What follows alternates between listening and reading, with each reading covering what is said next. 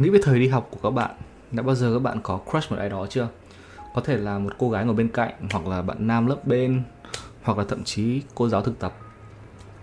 Và những lần crush ở đó thì kéo dài thường là bao lâu? Một vài ngày, một vài tuần, một vài tháng. Thế còn mười lăm năm thì sao? Nhưng trước khi đến với số ngày hôm nay, chào mừng mọi người đã quay trở lại cùng podcast Hồ sơ vụ án. Phiên bản video có mặt trên YouTube và phiên bản audio có trên các nền tảng thanh như là Spotify hay là Apple Podcast. Đừng quên like, share, comment, đăng ký và bật nút chuông để không bỏ lỡ số tiếp theo. Email của podcast là hồ sơ vụ án podcast a còng gmail chấm com và email cá nhân của tôi đó là eddy vu official a còng gmail chấm com.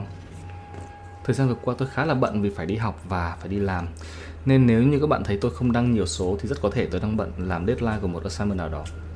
Tôi còn một năm nữa mới xong và mặc dù tuần nào cũng muốn có số mới nhưng mà khá khó để có thể cân bằng mọi thứ. Nên quên hết mọi thứ đi và giờ thì cùng đến với số ngày hôm nay. Minh Hansoo sinh ngày mười lăm tháng mười năm một nghìn chín trăm năm mươi ở Đài Loan và có bố mẹ là những người có địa vị cao trong xã hội. Mẹ của Minh là một nhà toán học và có đi dạy toán trong trường đại học. Bố của Minh là một giáo sư lâm nghiệp vô cùng thành công. Khi Minh lên bảy tuổi, bố của Minh nhận được một thư mời làm việc cho trường đại học Minnesota ở Mỹ. Cả nhà vô cùng vui mừng vì họ đều mơ ước được sống ở Mỹ. Vậy là họ đóng gói hành lý chuyển tới Mỹ năm một nghìn chín trăm năm mươi bảy. Mẹ của Minh cũng được nhận làm giáo viên trong trường đại học. Vài năm sau đó, gia đình đón chào thêm hai người con trai nữa là Charles và Ron. Minh cũng rất hạnh phúc vì có thêm hai em trai. Một gia đình khá là hạnh phúc. Tuy nhiên thì niềm vui không kéo dài lâu khi chỉ bốn năm sau đó, khi Minh lên mười một tuổi, bố của Minh mắc bệnh và qua đời. Trước khi chết, ông nói với Minh, theo truyền thống thì sau khi bố qua đời, con trai cả sẽ là người đàn ông trong gia đình và phải gánh chịu mọi trách nhiệm của bố. Sau khi bố qua đời, Minh suy nghĩ về những gì bố nói và tự coi mình là chủ gia đình khi mới chỉ mười một tuổi. Dần dần, Minh trở thành một kẻ bạo hành gia đình. Minh không trở thành một người yêu thương, quan tâm tới mọi người trong gia đình. Hai em trai của Minh lúc này là sáu và ba tuổi, Minh mười một tuổi và Minh đối xử thậm tệ với hai em trai của mình, giống như là nô lệ. Bắt hai người phải làm tất cả những gì mình muốn. Nếu mình đói, hai người phải nấu ăn, phục vụ. Mỗi khi mình đi học về, hai em trai sẽ phải cởi áo khoác, treo lên giá, thậm chí còn bắt các em của mình phải cởi tất cho mình. Nếu hai người em không làm theo đúng ý của mình thì mình sẽ đánh đập hai người em của mình bằng một chiếc thắt lưng. Chuyện này kéo dài trong nhiều năm trời. Minh hủy hoại tuổi thơ của chính những người em của mình. Hai người càng ngày càng ghét Minh. Khi Ron, một người em của Minh, lên năm tuổi, Ron làm một điều gì đó mà Minh không thích và Minh ép em trai phải chui vào lò nướng và đóng cửa lại, rồi sau đó bật lò lên, tăng dần nhiệt độ. Hai người em trai liên tục khóc lóc kể lể cho mẹ, nhưng mẹ của Minh bất lực nói rằng mẹ không biết phải làm gì. Minh là người đàn ông của gia đình, chúng ta phải làm đúng những gì Minh nói. Khi lên mười ba tuổi, Minh bắt đầu có những ham muốn tình dục, bắt đầu đi nhìn trộm phụ nữ gần nhà tắm. Minh cũng bắt đầu có những ham muốn tình dục với chính mẹ của mình. Một buổi tối khi mẹ đang ngủ, Minh ép em trai lẻn vào phòng và sờ ngực của mẹ. May mắn là họ từ chối. Vậy là trong sáu tháng tiếp theo, chính Minh lẻn vào phòng của mẹ, trèo lên giường và bắt đầu sờ soạn ngực của mẹ. Một lần, Minh lẻn vào phòng, trèo lên giường. Mẹ của Minh giật mình tỉnh dậy, thì lật chăn lên thì nhìn thấy con trai của mình đang cầm chiếc đèn pin và thấy Minh đang cắt một lỗ ở dưới quần của mình và dùng đèn để kiểm tra. Nhưng người mẹ không làm bất cứ cái gì cả, không phạt, không mắng, vì mẹ Minh nghĩ rằng đây không phải là vấn đề lớn và Minh sẽ dừng lại khi lớn lên. Khi lên mười bốn tuổi, Minh có ý định phóng lửa và đốt một căn hộ ở gần nhà. Minh bị bắt và đưa đi giám định tâm lý. Và ở đây, mẹ của Minh cũng nói về những việc Minh làm ở nhà. Tối nào Minh cũng lẻn vào phòng, sờ soạn ngực của mình. Các bác sĩ nghe thấy vậy thì nói rằng đây là vấn đề nghiêm trọng, Minh cần phải giữ ở đây, phải dùng thuốc để chữa trị. Nhưng chỉ vì một lỗi nhỏ trên giấy tờ, thông tin bệnh án của Minh chưa bao giờ được ghi vào trong hồ sơ. Mặc dù bác sĩ kết luận rằng Minh có vấn đề về tâm lý và có thể gây ảnh hưởng tới xã hội, nhưng chỉ vài ngày sau đó Minh được thả về nhà. Năm một nghìn chín trăm sáu mươi lăm, Minh mười lăm tuổi, bắt đầu học trường mới. Tại đây thì Mary Stauffer là giáo viên dạy toán mới của Minh. Mary sinh ngày hai mươi tháng sáu năm một nghìn chín trăm bốn mươi ba và được miêu tả là người hiền lành, hay quan tâm tới mọi người và là một người vô cùng thông minh. Tốt nghiệp năm một nghìn chín trăm sáu mươi mốt, Mary tiếp tục học để lấy bằng toán học và năm sáu tư, Mary kết hôn. Tới năm sáu lăm, Mary hai mươi hai tuổi bắt đầu sự nghiệp khi được nhận làm giáo viên tại trường Alexander Ramsey. Đây cũng chính là nơi mà Minh học. Ngay từ tiết đầu tiên, Minh đã crush giáo viên hai mươi hai tuổi của mình. Lý do là vì Mary khiến Minh nhớ tới mẹ của mình. Hai người phụ nữ khá giống nhau. Hai người đều là nhà toán học và ngoài ra thì có khiếu thời trang khá là giống nhau, mặc đồ kín đáo, không trang sức, không trang điểm. Minh nhận ra những ham muốn tình dục với mẹ của mình là không phù hợp và hướng sự chú ý tới Mary. Minh bắt đầu mê muội, ảo tưởng, tự cho mình là món quà của Chúa dành cho phụ nữ. Minh luôn mơ tưởng ra những câu chuyện biến bản thân mình trở thành người hùng, luôn cứu Mary khỏi những nguy hiểm. Ở nhà, Minh bắt đầu viết truyện fiction dựa trên những mong muốn của mình. Tất cả những gì Minh có thể nghĩ tới là những ảo tưởng, mơ mộng về Mary. Trong những câu chuyện đó, tất cả những người phụ nữ đều mong muốn Minh, nhưng Minh chỉ mong muốn Mary. Trong suốt hai năm tiếp theo, Minh ám ảnh với Mary, không ngày nào là không nghĩ về Mary. Minh tin rằng mình đang yêu Mary và bí mật thì Mary cũng đang yêu mình nhưng không dám công khai. Mặc dù Mary chỉ đối xử với Minh giống như là những học sinh khác. Năm một nghìn chín trăm sáu mươi tám, Minh mười tám tuổi. Chuyện mà Minh không hề muốn xảy ra đã xảy ra. Mary ngoài đi dạy trên trường thì cũng là một người theo đạo. Mary và chồng có ý định từ các nước khác để truyền đạo. Hai người quyết định đi tới Philippines. Minh vô cùng đau khổ, nghĩ rằng tình yêu của đời mình sẽ mãi mãi đi và không bao giờ quay trở lại. Minh không biết phải làm gì, tập trung vào việc học. Và Minh là một học sinh khá giỏi, vô cùng thông minh, nếu như không muốn nói là thiên tài. Luôn giữ điểm số cao, luôn giành giải thưởng trong các cuộc thi. Ngoài ra thì Minh cũng chơi bóng đá, bóng rổ. Và khi tốt nghiệp, mọi người bầu chọn cho Minh trở thành người có khả năng thành công cao nhất ở trong trường. Sau khi tốt nghiệp, Minh học tại trường đại học Minnesota. Nhưng chỉ một năm, tình trạng tâm lý trở nên tồi tệ hơn. Minh không thể chịu được được áp lực của việc học nên đã quay trở về sống cùng mẹ và hai em trai. Minh có mở một cửa hàng sửa chữa đồ điện tử và khá thành công, có nhiều nhân viên và được định giá lên tới hai trăm năm mươi nghìn đô. Mặc dù vậy, Minh ngày càng trở nên hướng nội, hạn chế giao tiếp, không nói chuyện với ai và giữ các cuộc đối thoại ngắn nhất có thể. Minh cũng không hề quan tâm tới vệ sinh cá nhân, ít tắm. Mẹ của Minh tái hôn với một người khác và chuyển đi nơi khác sống nhưng để lại nhà cho Minh cùng với hai em trai. Hai người em của Minh vẫn rất ghét Minh vì những chuyện Minh đã làm từ hồi nhỏ nên hai người cũng không dành nhiều thời gian với Minh. Những ám ảnh và ảo tưởng về sex, về tình dục, về phụ nữ, về Mary luôn quanh quẩn trong đầu của Minh. Minh đắm chìm trong những ảo tưởng về các diễn viên, người mẫu đóng vai các bà mẹ trong phim, mặc quần áo kín đáo, ít trang điểm hay là trang sức, tóc ngắn và có vẻ ngoài trông khá là giống nhau. Minh dành nhiều tiếng đồng hồ viết truyện, tiểu thuyết về mình và những người phụ nữ. Trong truyện thì những người phụ nữ này là những người đã có chồng nhưng không thể khiến họ thỏa mãn, không thể có con, và khi những người phụ nữ ở trong truyện này gặp Minh thì họ yêu Minh và chỉ có Minh mới có thể làm thỏa mãn bọn họ. Một điều quan trọng đó là trong những tiểu thuyết Minh viết thì những người phụ nữ này ham muốn Minh và muốn có con với Minh. Khi Minh hai mươi lăm tuổi, một trong những bộ phim mà Minh yêu thích nhất đó là The Teacher, Giáo viên. Bộ phim về một giáo viên hai mươi tám tuổi muốn ly dị chồng để có thể có mối quan hệ với một học sinh của mình.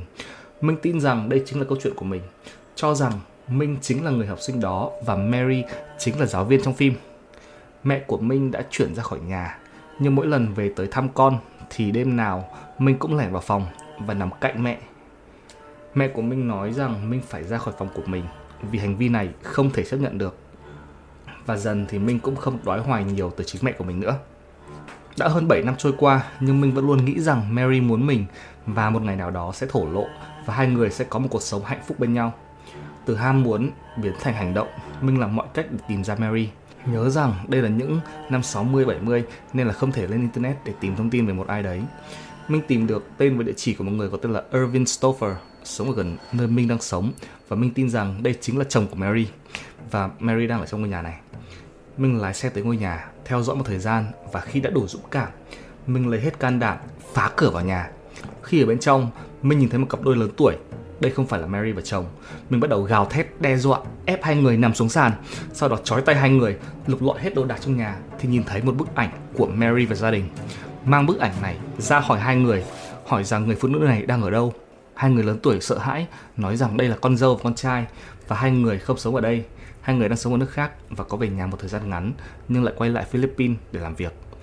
Ngay tới đây, Minh buồn bã, tức giận, nói rằng nếu hai người báo chuyện này với cảnh sát, Minh sẽ quay lại và giết cả hai người. Hai người cuối cùng cũng tới báo cảnh sát, nhưng họ không biết Minh là ai và hồ sơ bệnh án của Minh không có trong hệ thống, nên cảnh sát không thể nào tìm ra ai là người uy hiếp bọn họ. Hai người em của Minh cũng rời khỏi nhà, nơi mà Minh đang sống. Minh giờ chỉ ở trong nhà một mình, cùng với những suy nghĩ về Mary và chờ đợi ngày mà Mary đoàn tụ với mình. Nhiều năm trôi qua, tới năm một nghìn chín trăm bảy mươi chín, năm năm sau khi Minh đột nhập vào nhà của bố mẹ chồng Mary, Mary quay trở lại Mỹ làm việc. Việc làm của Mary được mọi người chú ý và được đăng lên tờ báo ở địa phương. Minh vô cùng hạnh phúc, không thể tin được rằng cuối cùng Mary cũng đã quay trở lại và mình và Mary sẽ có một cuộc sống hạnh phúc cùng với nhau. Minh tìm tới nơi gia đình của Mary đang sống và nó không quá xa nhà của Minh, và còn biết được là Mary đã có hai con, một là Beth và một là Steve. Ngay khi biết được mọi chuyện, Minh bắt đầu theo dõi gia đình của Mary. Mary hay tới trường đại học hoặc đi thuyết trình về những gì mình đã làm ở Philippines. Mình sẽ ngồi trong phía khán giả, theo dõi. Mỗi lần Mary đi mua sắm, mua đồ ăn, mình sẽ đi theo, đội mũ và kính để Mary không phát hiện ra, theo dõi từng cử chỉ, từng hành động của Mary. Mình nhớ chi tiết những gì mọi người trong nhà của Mary làm trong một ngày. Mình dành hết thời gian để học và tìm hiểu về từng thành viên trong gia đình của Mary. Mình chưa bao giờ tiếp cận mà chỉ đi đằng sau, theo dõi bí mật trong khoảng một năm. Trong thời gian đó thì Ron, em trai của Minh, chuyển về sống với Minh. Mặc dù hai người sống trong cùng một nhà, nhưng Ron vẫn rất là ghét và hận Minh, nên hai người không nói chuyện và tương tác với nhau nhiều. Căn nhà giống như được chia làm đôi và mỗi người sống một cuộc sống riêng biệt. Năm một nghìn chín trăm tám mươi, ở trong nhà thờ, gia đình Mary thông báo rằng họ sẽ quay trở lại Philippines và lần này sẽ đi trong vòng khoảng bốn năm. Mình hoảng loạn, không biết mình phải làm gì và quyết định mình không thể để chuyện này diễn ra. Mình tự hứa là sẽ không để Mary đi đâu, nên đã về nhà, dọn dẹp tủ ở dưới tầng hầm để lên kế hoạch bắt cóc Mary. Mình mua xích, dây thừng, chăn gối với ý định sẽ giam giữ Mary ở dưới đó, mua đồ ăn yêu thích của Mary và chuẩn bị một căn ngục để giam giữ Mary vĩnh viễn cho tới khi Mary yêu mình. Khi mọi thứ đã sẵn sàng, mình đã lên kế hoạch bắt cóc Mary. Mùng năm tháng năm năm một nghìn chín trăm tám mươi, mình dùng đèn hàn phá vỡ cửa kính đột nhập vào nhà Mary. Tiếng động khiến hàng xóm tỉnh dậy và họ ra ngoài kiểm tra. Mình sợ hãi nên bỏ chạy. Ngày mười bốn tháng năm, Minh định tìm cách bắt cóc Mary lần nữa, tìm cách đi vào trong nhà của Mary. Nhưng hàng xóm thấy Minh đang dùng dụng cụ can thiệp vào hệ thống an ninh ở tòa nhà. Minh sợ và bỏ chạy. Lần thứ ba, Minh lẻn vào tầng hầm nhà của Mary, dùng cưa, cưa một lỗ ở trên trần của tầng hầm và ngay trên đó là giường ngủ của Mary và chồng. Minh cưa một lỗ đủ to để có thể thò đầu qua, lắng nghe hai người nói chuyện ở ngay dưới gầm giường mà hai người không hề hay biết. Mary nói với chồng là ngày mai mình có hẹn làm tóc và Minh quyết định ngày hôm sau mình sẽ ra tay. Mình lúc này hai mươi chín tuổi và Mary bốn mươi sáu tuổi. Sang ngày hôm sau, Mary đi làm tóc nhưng không đi một mình mà đi cùng con gái là Beth. bốn giờ ba mươi phút, hai người ra khỏi tiệm tóc, đi bộ ra xe. Trên đường đi, Mary thấy một người đàn ông mặc áo khoác da, đeo kính râm. Người này đang tiến lại về phía Mary. Mary nghĩ rằng có thể người này đi lạc hay là cần giúp đỡ nên tiến tới hỏi thăm. Khi đó, Minh giơ súng ra, uy hiếp hai người, cầm lấy tay Beth và ép Mary lên xe nếu không mình sẽ bắn. Mary nhìn thấy Minh đang cầm súng, dí vào người con gái mình nên làm tất cả những gì mà Minh yêu cầu. Mary vào ghế lái, Minh ngồi bên cạnh và Beth ngồi ở phía sau. Mary lái xe hoảng hốt, hỏi rằng anh cần tiền hay có chuyện gì, tôi sẽ cho anh tất cả những gì anh muốn, làm ơn đừng hại con gái tôi. Khi Mary nói những lời này ra, Minh hiểu ra rằng Mary không hề biết mình là ai. Mary không nhận ra Minh, và với Mary, đây chỉ là một người lạ đang cầm súng uy hiếp hai người. Minh vô cùng buồn bã vì trong đầu Minh, Minh tưởng tượng rằng một khi mình xuất hiện thì Mary sẽ nhận ra và sau mười lăm năm, hai người có thể sống hạnh phúc cùng với nhau. Không những Mary không nhận ra Minh, mà bây giờ trong xe còn có thêm một vấn đề nữa, đó là con gái của Mary, Beth. Mình biết rằng mặc dù mình chỉ muốn Mary, nhưng mình không thể nào làm hại Beth, nếu không thì Mary sẽ không bao giờ tha thứ cho mình. Sau khi lái xe được một lúc, ba người tới một nơi hẻo lánh. Mình ép Mary và Beth xuống xe, trói tay chân lại, nhét hai người vào cốp rồi lái đi một chút. Mình biết rằng mình sẽ phải đổi xe vì thông tin của Mary bị bắt cóc sẽ lộ ra. Việc đầu tiên cảnh sát làm là tìm xe của Mary. Vậy là Minh lái xe Mary tới gần nơi mình để xe, cho hai người ra khỏi xe và nhét vào xe của mình. Nhưng điều mà Minh không biết đó là ở gần đó có một công viên và ở bên trong có hai cậu bé sáu tuổi. Một cậu bé có tên là Jason Goldman. Minh ra đằng sau mở cốp thì Mary và Beth đã cởi được trói, cố gắng vùng vẫy chống trả, vừa chống trả vừa hét lên. Jason có nghe thấy vậy thì nhìn về phía của Minh, thấy có điều gì đó không đúng nên tò mò tiến lại gần, nghĩ rằng Minh cần giúp. Minh nghe thấy tiếng chân, quay người lại thì nhìn thấy một cậu bé sáu tuổi đang là nhân chứng cho tội ác của mình. Minh túm lấy Jason, ném vào thùng xe cùng Mary và Beth rồi lái đi. Mình biết rằng mình phải tìm cách nào đó để có thể bỏ lại xe của Mary, và bên trong cốp lúc này không chỉ có Mary, Beth và còn Jason. Minh lái xe một lúc tới một khu rừng, rồi lấy một thanh sắt dẫn Jason ra khỏi cốp xe và đi sâu vào trong rừng để tránh Beth và Mary nhìn thấy. Và khi Jason không để ý, Minh vung thanh sắt lên đập vào đầu Jason hai lần. Jason chết ngay lập tức. Minh chôn thi thể của Jason ở gần đó, rồi quay trở lại xe, tiếp tục lái thêm vài tiếng đồng hồ nữa. Mary hỏi Minh đã làm gì với Jason.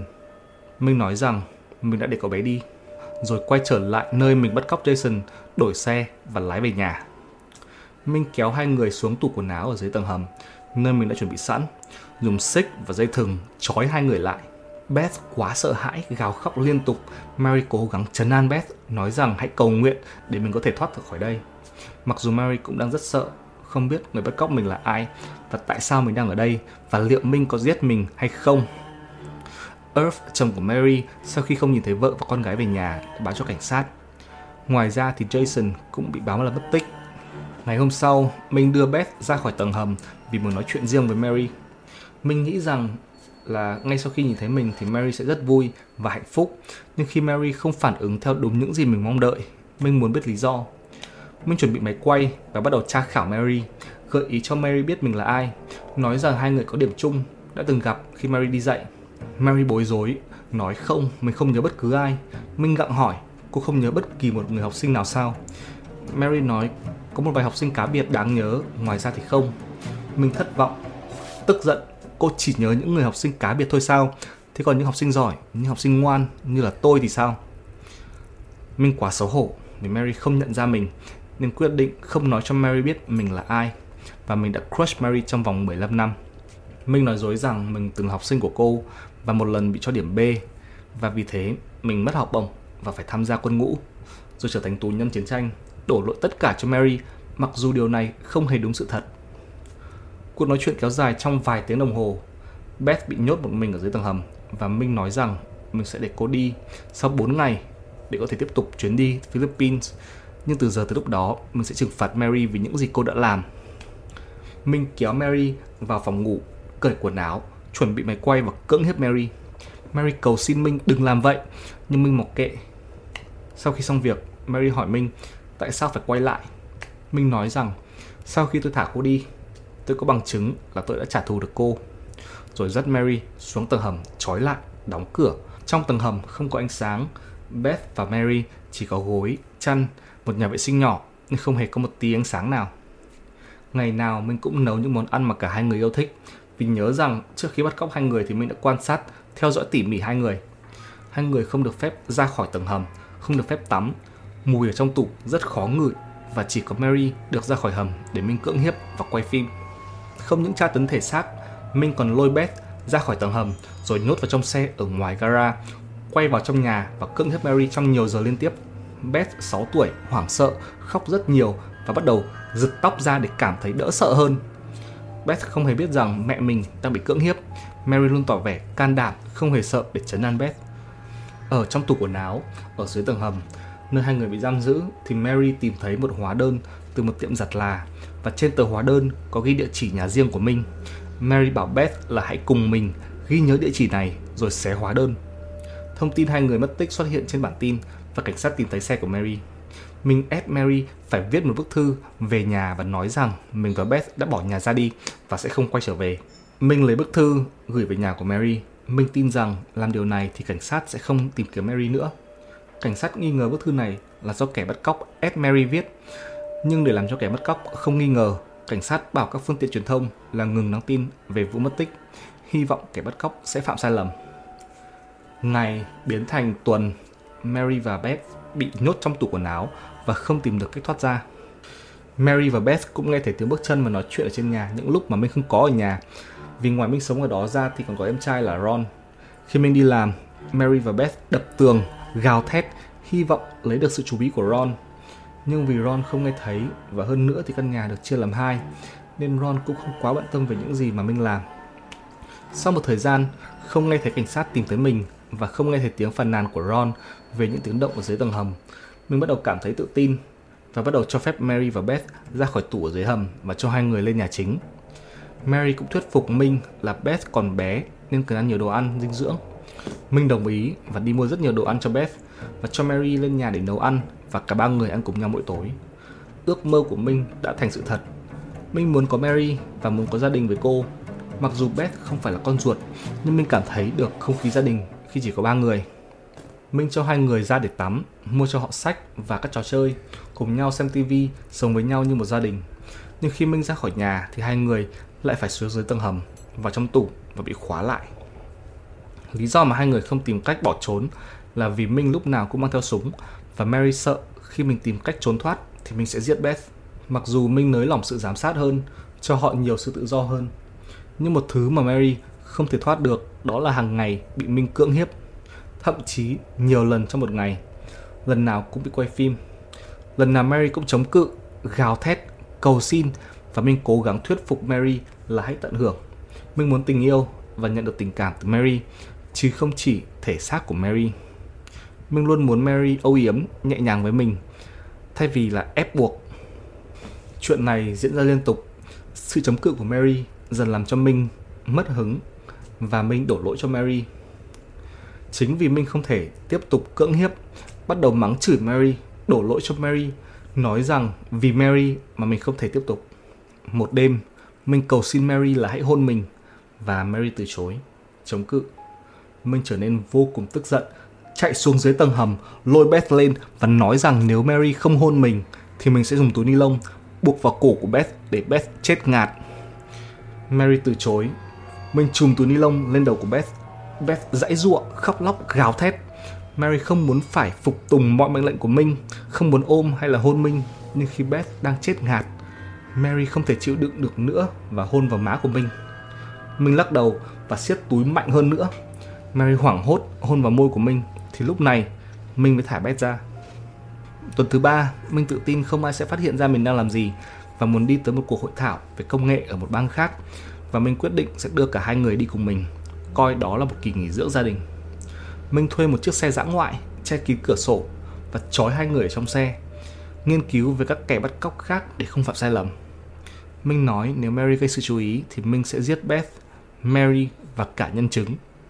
Khi họ tới nơi, Minh trói hai người ở trong phòng, đi tới hội thảo, sau đó về nhà và còn dẫn hai người ra ngoài đường để ngắm cảnh. Mặc dù đi qua rất là nhiều người lạ, nhưng Beth và Mary không dám nói một lời vì họ biết rằng Minh lúc nào cũng có súng.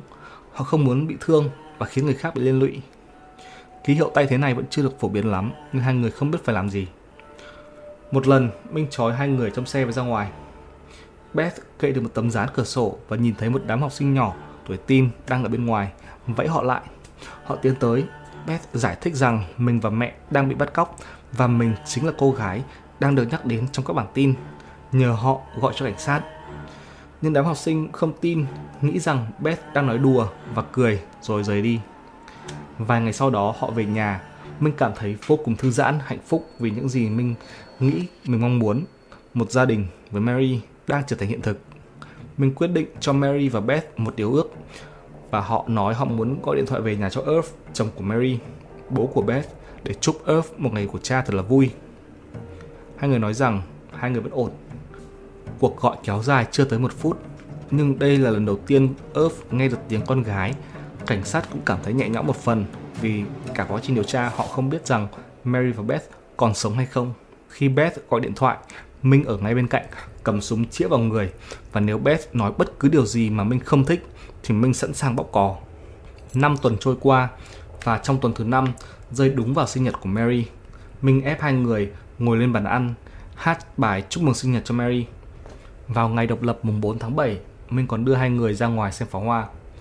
Trong chuyến đi, Mary nhìn thấy xe cảnh sát trưởng và trên xe có số điện thoại của cảnh sát trưởng. Mary ghi nhớ số điện thoại. Khi ba người về nhà, Mary và Beth xuống tầng hầm. Mary nói cho Beth biết số điện thoại và bảo Beth là hãy ghi nhớ số này. Ngày thứ năm mươi ba, vào ngày mùng bảy tháng bảy, Minh tỉnh dậy và bắt đầu nói nhảm, nói rằng mình thích thú khi mà ba người đi chơi cùng với nhau giống như một gia đình, và nói đang nghĩ sẽ thuê một chiếc xe gia đình và cả ba người sẽ đi chơi trong vòng một năm. Mary nghe thấy thì trong đầu nghĩ rằng mình sẽ không để chuyện này diễn ra, vì Minh chắc chắn sẽ không bao giờ để mình đi, mặc cho mình có nghe theo mọi điều mà Minh nói. Minh đi làm như thường ngày và Mary biết rằng mình phải hành động ngay hôm nay. Trước đó một vài hôm thì mình có chuyển hai người từ tủ ở dưới tầng hầm sang một tủ to hơn, vì Ron, em trai của mình, đã chuyển ra khỏi nhà và mình hoàn toàn tự do. Khi mình chuyển hai người sang tủ mới, mình không nghĩ rằng hai người sẽ tìm cách chạy trốn vì họ đã sợ mình, nên mình không còn ra cố cửa nữa, không thêm bất cứ biện pháp an toàn nào. Nên khi mình ra khỏi nhà, Mary cố gắng tìm cách bỏ trốn.